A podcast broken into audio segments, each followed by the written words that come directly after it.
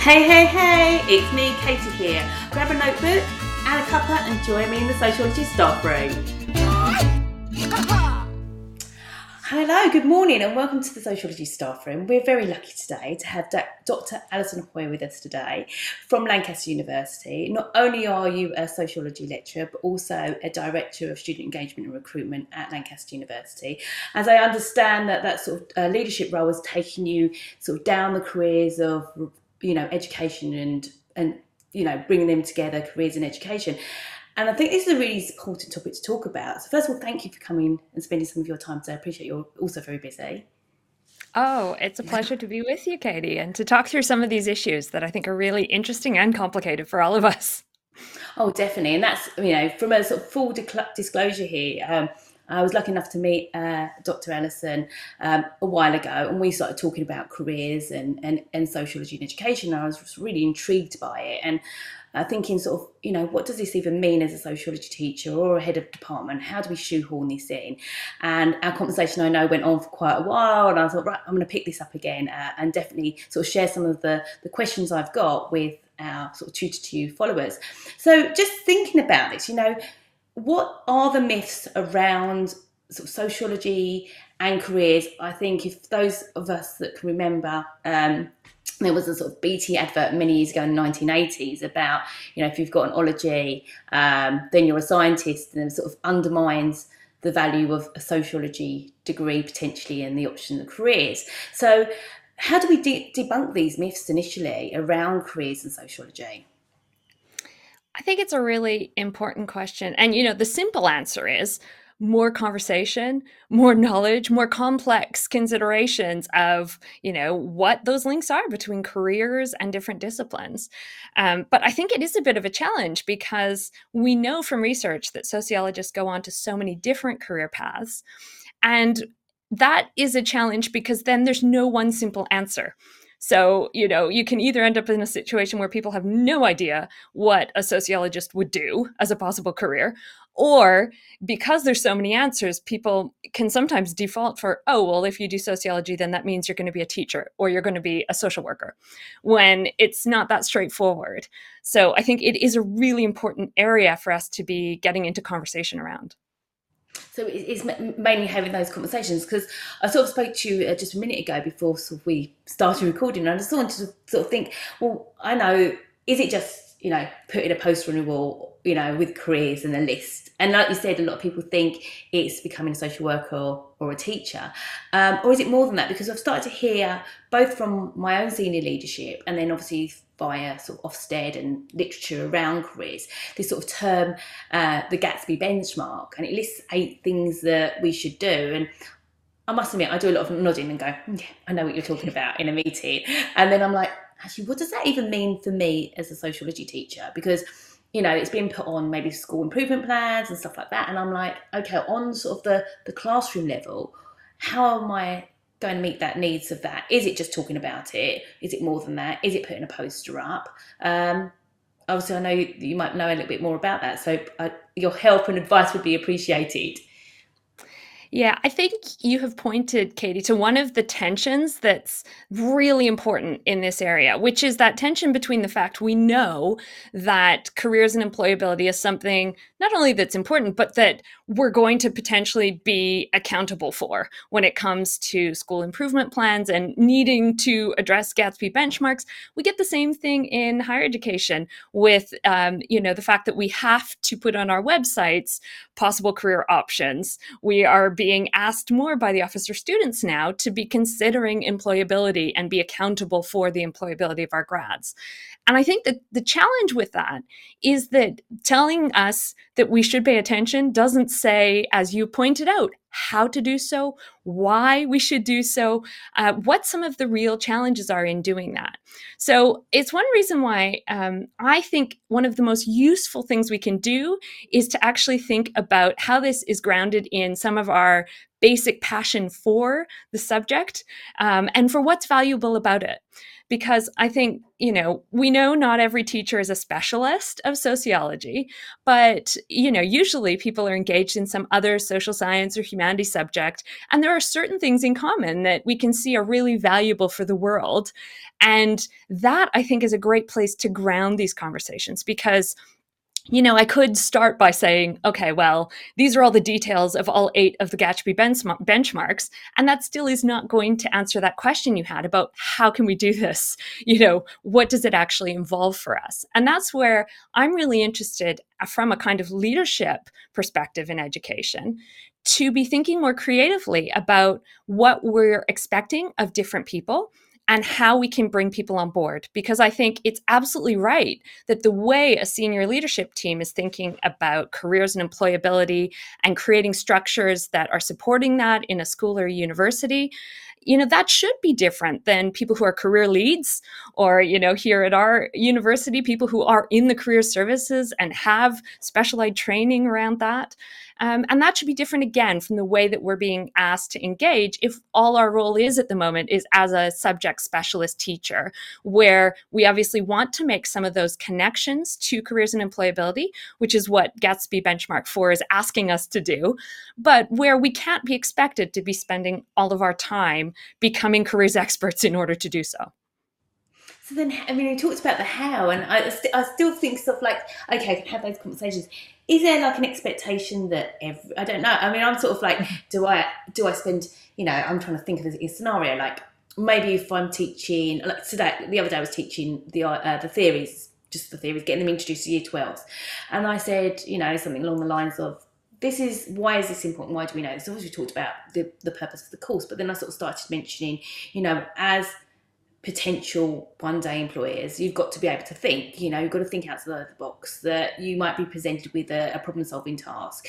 It's got to have that sort of lateral thinking. Is that enough just to say that? Or, you know, is it more than that? Because I, I suppose there's a little there's a little bit of self doubt in that am I am I meeting these this benchmark? Do I need to do something more explicit like get someone in from a particular career and to them to talk about it? Or is it enough just to signpost it?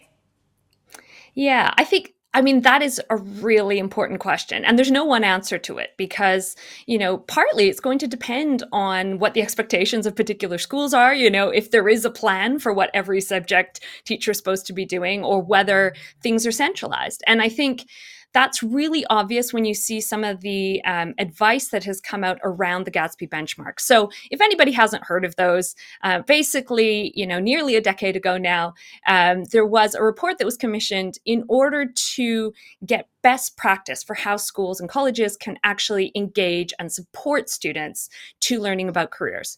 And those eight benchmarks are all discussing different dimensions of how that could be done. The one that's most relevant from a subject, a sort of teacher standpoint, is Gatsby Benchmark 4, which says that we're supposed to be correct, uh, connecting the curriculum and our subjects and integrating um, careers education into the curriculum somehow.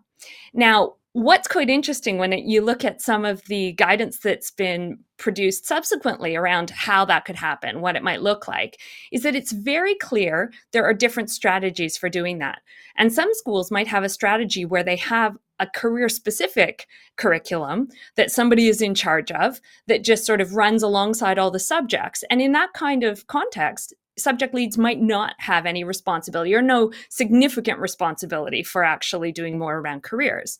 But there's other schools where that maybe isn't happening or where perhaps you know the the way that that's presented we might think that subjects like sociology which have these myths we've acknowledged require a different type of attention and that's where uh, you know i'm really curious about other creative ways that we can think about embedding things in our teaching that are manageable for us that are but are also trying to make um, connections between you know some of the pedagogical intent that we might have around our curriculum anyways and make those links back to careers instead of sort of starting from careers as the thing we have to put in. So you know i think there are some opportunities for us to to start with what we're already doing and then think about ways that we can get to careers from there Mm, that's so interesting. Thank you. Because I was thinking, like, you know, like you said, schools will, will have different expectations, won't they? It might be something like you said, a career. There would be like a sort of career specialist, or it can be something more uh, informal that could be on a subject level. You mentioned, and I'm sort of putting you on the same spot here. There's this sort of creative element. You said you've been looking at creative ways of doing that. Selfishly, what are these creative ways in which? Because I, I want some of these creative ways because I'm I'm sort of thinking uh, does it feel natural? Like obviously, if you're conscious of the content that you've got to cover, you've got exams, to, and you know, just add another thing to this, like you know, the the plates that you carry metaphorically. You know, you're like a teacher, you're you're you know in school, school counselor almost, and all these things. You've got to do marking, administration. You might have other roles with outside the school. Oh, and and by the way, just while it's just all about to tip on, can you also teach careers? um, so these creative ways uh, please, please, please enlighten me. Yeah, I mean, I'm I'm certainly um, not not the only person who's thought about this, but one thing that's been really interesting for me, and this is connecting up some of the research I've done in the past, some of the theoretical interests I have around structuration and social practice theories, and so one of the things I've been thinking a lot about is how if we just start from the basic principle that we don't have one career, we have multiple careers that I think is a really interesting hook. And it relates to what you just said about the multiple plates that people are carrying. Um, but it also has a really useful set of sociological roots that we can point to and connect up to aspects of the curriculum. So, just to give you a sense of some of those roots and ways that we could connect it up, um, one is that obviously there is lots of research around careers and gender and aspects of complexities, discriminations, the kind of double burden of having to have a career and also be in charge of many household tasks. And that is one thing that already I know a lot of teachers will be touching upon or, or addressing in discussing different types of feminist theories and the family. And that is one space where we can just make very apparent it is clear that there are multiple careers going on here and that they can conflict with each other. And I think that basic step to saying a career is not necessarily just about paid work is one step away from this simple equation of the career means a job title as opposed to a career means getting embedded in developing, acquiring, you know, shifting, juggling different skills, knowledges, roles throughout one's lifetime. And there is lots of sociological work that points to that more expansive understanding of a career as moving through time, engaging in different types of practices. So I think it's an interesting starting point because from that, you can imagine sort of setting up a way of engaging with your teaching where what you're doing is just spiraling back to that kind of basic point in different bits of the curriculum, right? So, you know, when it comes to things like thinking about um, crime, then you know Becker's work on in the book Outsiders and talking about how people are jazz players or jazz musicians or marijuana users. They have careers. They develop a way of knowing how to do these things. That's a really interesting case that you could just bring in a little bit to, to complement that thought. Um, thinking about things like leisure, like media. You've got great examples, everything from the way I was mentioning earlier to you, Katie. Uh, my PhD research talked about how people travel with their leisure, how they are actually building up these careers, they're building up skills, they end up being taken to places, events, you know, things because of what they're passionate about doing in their leisure time. But we also have great examples like Michael Sheen, who's a sociology, past sociology student, who's doing fascinating things like declaring himself a not for profit actor, yeah. which is just really interesting in the context of media industries, the kinds of power relations, and how one person might have power to start destabilizing that or bringing in new conversations around it. Um, and then in terms of theory, there are lots of things not only related to career literature and people who've researched careers, but also from uh, areas of interest like my interest in structuration and practice theories. Because within practice theories that people have been continuing to develop since Giddens and since Foucault, um, we actually think about the way that any set of organized activity somebody's involved in can be something that you sort of carry along with you and have a career in. So in that sense you know i trained much earlier in my life i started a, a bachelor's degree in business administration. I very quickly got bored with it and abandoned it. But having developed some of those skills around accountancy around project management i'm now finding that they're being incredibly useful in my present role um, even though i didn't have a formal career in administration or in you know in management. So i think those opportunities to sort of link things through encourage students to delve into say the um, data that exists around graduate outcomes for sociology grads think about the comparisons and contrast with other subjects. Those are all great opportunities for thinking about how this multiplicity of skills and knowledges and careers actually means that what we're doing is not hunting for the one answer of what we should do in our life, but hunting for okay, what are the things I'm good at? What am I really passionate about continuing to develop? And how can I actually take a, a, kind of personal reflection on that into account when I think about the way that careers evolve over time. Gosh, there's so much you've said there. Like literally, my head was like, I was just absorbing it all because actually, it's really different from what I initially thought. Like I, I as I understood it, with my sort of nodding in a, in a meeting, going, I know what you're talking about, but really, I, I didn't. I thought it was like, okay, so like really signposting it in a I don't know, in a really transparent way. And then you're like, oh, if you want to be da da da da da, then this would be really good for, you know, I'm trying to think of an example. I don't, I'm trying to think. Okay, so we take, so students want to take medicine. You're like, oh, well, this is really good to understand palliative care because you're having that empathy and you know, really sort of signpost, which I think would be part of it from what you're saying. But mm. what I'm understanding, and correct me if I'm wrong, is that actually it's talking about careers quite generically in some respects and not all about just the, the individual and saying, you know, what does this mean for women? What does it mean for ethnic minorities? Is there other forms of career, like sort of the deviant career you were talking about earlier? Um, is careers as in regards to, I suppose, you've got your, obviously your, your theories, which would be like sort of from a sociology teacher at A level would be sort of the so laissez-faire economics from sort of a, a right wing perspective, um, and even having discussions around sort of, I suppose, Marxism and capitalism and that debate. And so actually it's it's talking about the concept of careers potentially and is it all something that like you said paid employment and has that more got more value or not than other one other careers that you might have or other skills. So there's lots to think about there. And, that, and i think you sort of mentioned that idea of it being transferable as well.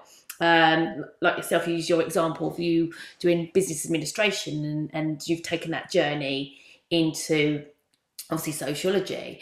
Um, so that that is for me, it's just blown out my mind because I was like, oh my gosh, I was like thinking there's a link there, there's a link there, there's a link there in sociology. You know, when we think about sort of the education unit we have to teach. Um, there's quite a lot for teachers that could take along from that, which is regards to, you know, well, these students do better because of they have their parents have these careers in education.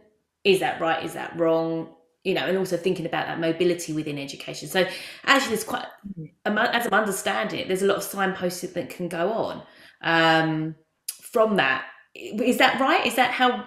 Is that what it could look like in a sort of, I don't know, in a different sense than just a poster on a wall?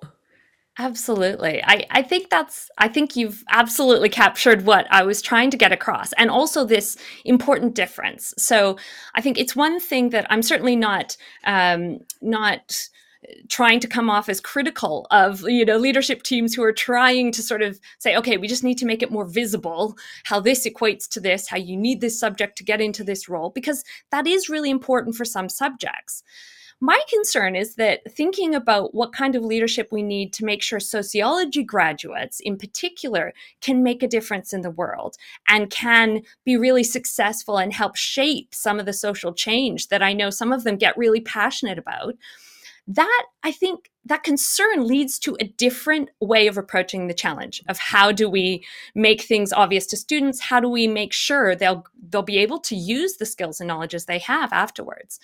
And having conversations with different alumni who've gone on to work in very different sectors after having studied sociology it's just so apparent to me that it doesn't make sense for us to continue only participating in conversations that are about study this, you'll get to this, or this is required for this, or these are the roles you could go to.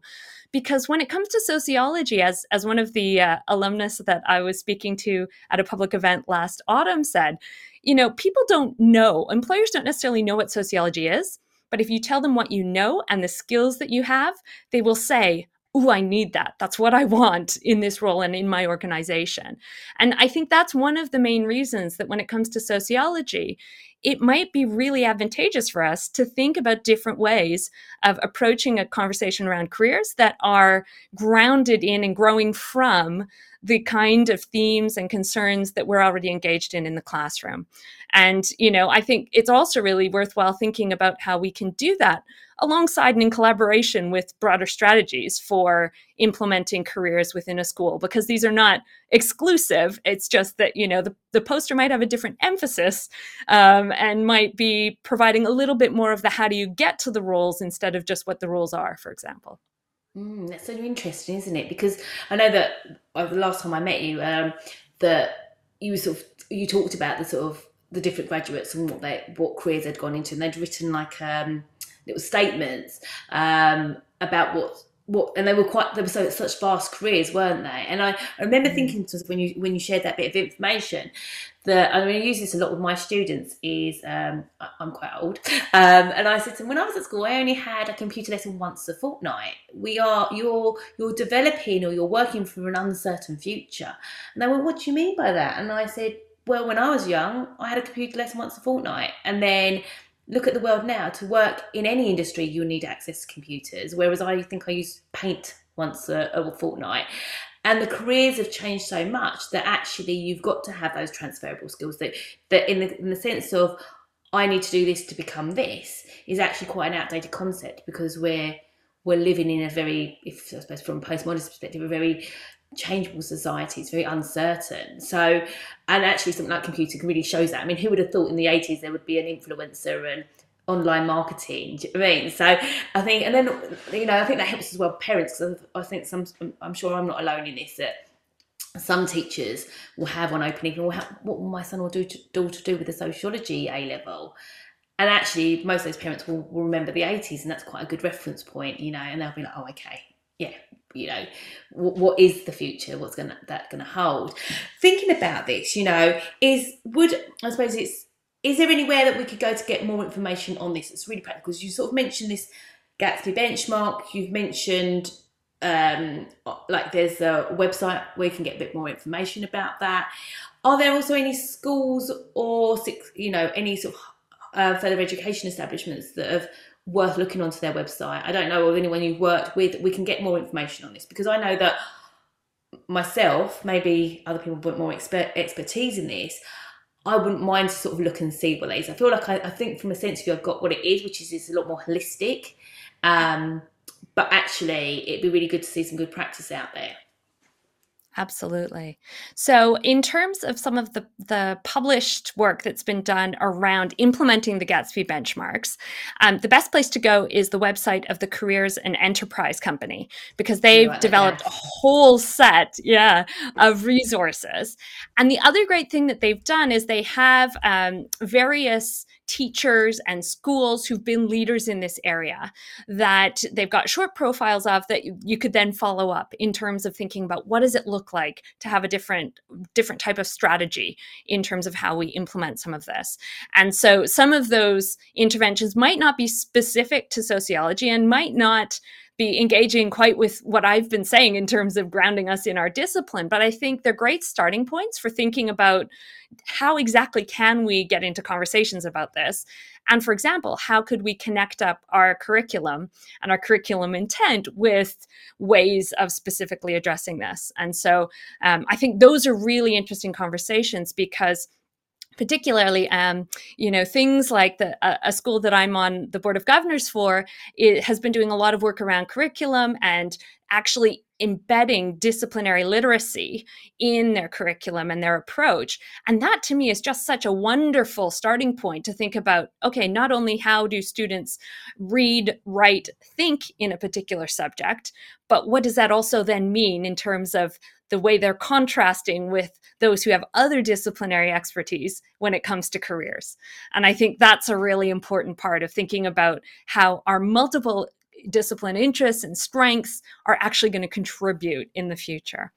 Um, but there are also lots of other resources that might not be specific to this broader sort of thinking about how you embed it in pedagogy or how you lead on this work, but are really around immersing us in experiences of different types of work and some of the dimensions of these social complexities. So there's a podcast called Climbing the Rungs, which does a fantastic job of connecting up um, issues around social mobility and careers and thinking about the real obstacles that people face when they come from certain backgrounds and are trying to go into roles that they don't have you know familial uh, communities that are already in those kinds of job roles um, etc so that's one great option. And there's also a, a huge range of different podcasts talking about aspects of work more generally.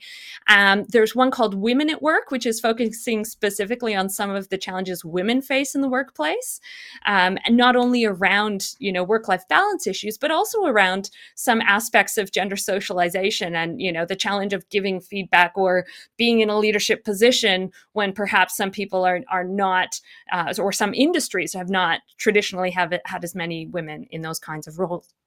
So I think there are so many podcasts you can dip into uh, that website. There also are lots of profiles of sociologists who've gone on to work in different areas on the Applied Sociology website.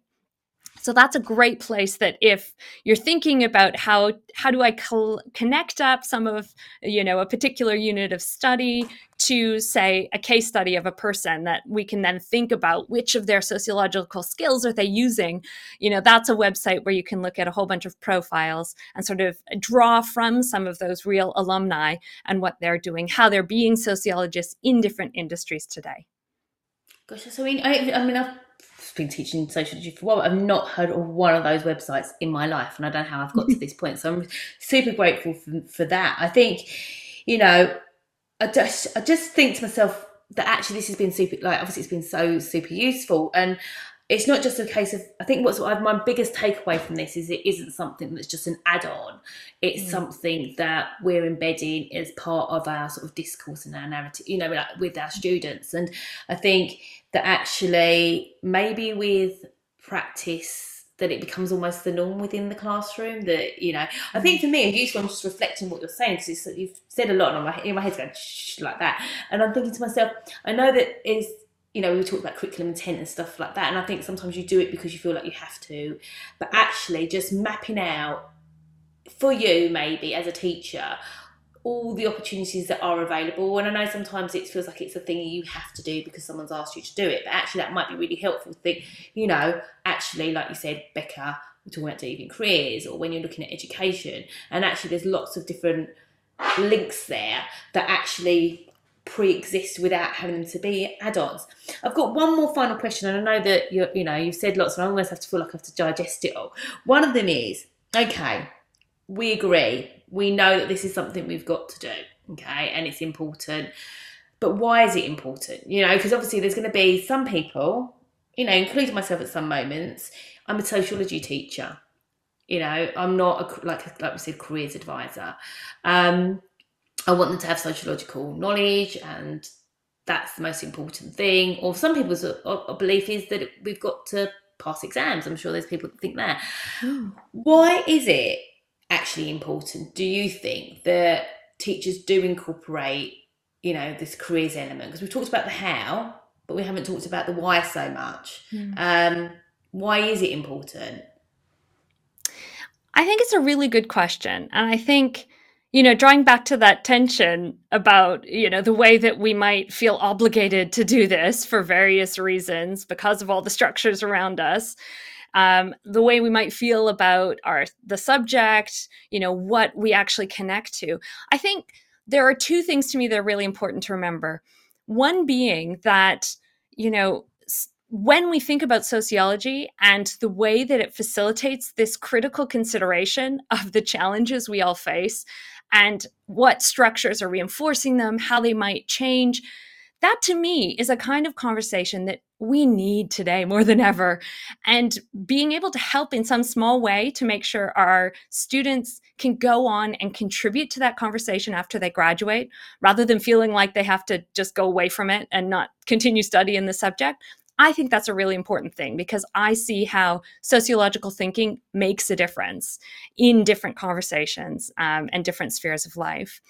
But also, I think there's something about, you know, our role as teachers and the fact that probably for a lot of us, we're invested in teaching because we care about pedagogy. We care about the way that students develop themselves, develop their knowledge, grow.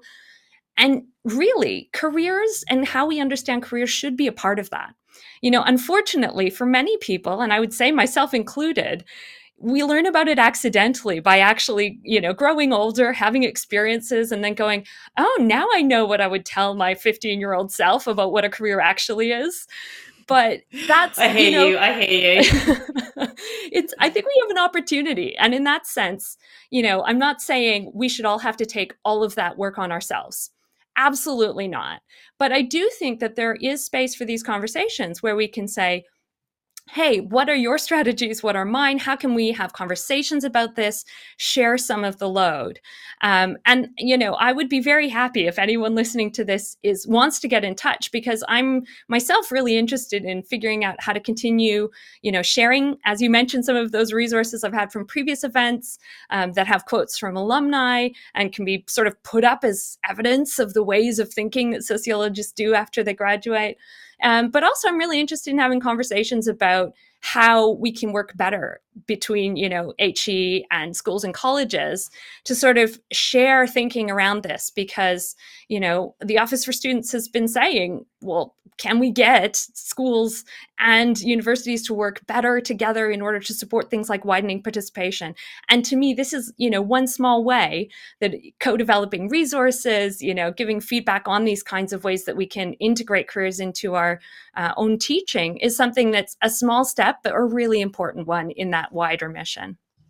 Gosh, yeah. I mean, it is. It is. It, is, it sounds it sounds like a big responsibility, but I think we've all gone into teaching, like you said, um, you know, I think, like you said, it's a wider mission. I, what you said is, is just so so powerful. It really resonates with me, and I was like, oh god, I, I, hear you. You know, on a teaching level, we want our students to be the best version of themselves, to self actualize, and and actually, you know, like you said, we sort of I hear you on this where you sort of go on this sort of journey, and like, oh, I wish I knew that when I was 15 years old, you know, like, you know, especially as well, if it's like, like you said, widening participation, you know, students that are first generation university students, you know, they're not going to have that narrative of of that. And obviously, there's a, an element of, you know, you, you have to find out for yourself. But actually, for those people, it might it might be a little bit harder. Masters, we've got that as a duty of care. There's also that idea of, as I'm taking away from that, sort of a role of a sociology a sociologist as well as a sociology teacher, but as a sociologist in the classroom is to sort of is to create social action to not reproduce some of these I don't know, status quo structures in our society that there is still this gender pay gap. That actually, if we're having this discussion, this narrative around this, then students are uh, uh, uh, aware of it, enlightened around it, so that actually potentially when they go off and have careers, that actually they're questioning this status quo and it will no longer be the status quo. So obviously it's a big responsibility, but it's like you said, it's not something a sole teacher's doing on their own. They're working in collaboration with the universities. Um, as well as obviously maybe other sociology teachers. There's, there's a lot there. That I've started with this journey on oh careers.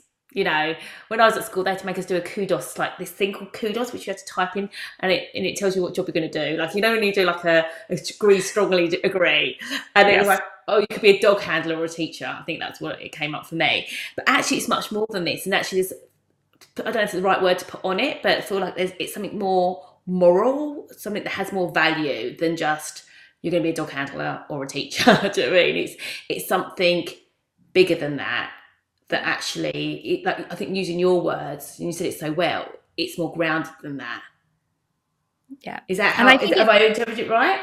Absolutely. And I think yeah. it's also empowering in a particular way because telling a student, you already have lots of careers. There are sociological theories that say, you know, what you're doing in your spare time, what you've learned how to do, even just in terms of basic household activities and, and chores, those are already careers. So you don't have to stress so much about finding the right career. It's a question of bringing things that you're already doing, you're already interested in, together and thinking about where is the right opportunity for me and how can I contribute in these different ways. And, you know, I think that is a really empowering thing. Um, one of the alumnus that I spoke to at this public event last autumn in the Festival of Social Science um, was involved in, is still involved in hospitality and said, you know, it was that was sort of a personal, like part time job that then after studying sociology, it was like, wait, I can I can continue working here, but I can make a difference in different ways. And I think that sense of not being hostage to the job opportunities that just exist, but being able to sort of think more more critically about where you can go, what you can do, as well as the structural barriers that might be in your way.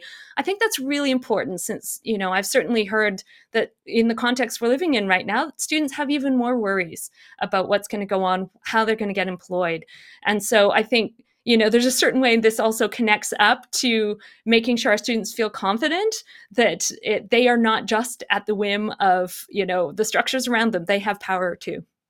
Gosh that's so true thank you yeah. I mean I it is it is empowering isn't it? It's, it's that idea that it isn't you're not part of the structure you just need to go and get a job. And it's funny because I just um, I was making something yesterday it just really resonated with what you just said. And I put a quote up that was not my quote, it's from someone else, and it was basically the idea that you know, when I do this, I'll be happy. When I do this, I'll be happy.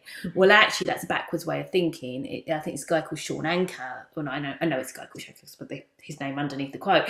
But it's this idea that actually, once if you're happy and you do what you're happy, you're always going to do well. Um, and it's sort of philosophy that I sort of think about as well with teaching. That weirdly, I'm put it out there. I don't, I don't get overly concerned about the results and the exams because I feel if they enjoy the process, they will always get there. I think if they don't enjoy the process, then they're definitely not going to get there because it's just something they have to do. And I say with probably careers as well, that actually it's, it is a lot more holistic than that. And actually, if it is retail or hospitality that brings you joy, then actually, if you carry on doing that, and it, don't be afraid, because some of the students I've heard before that I really love sociology. What can I do with this? Do you think I should go off and do X, Y, and Z instead?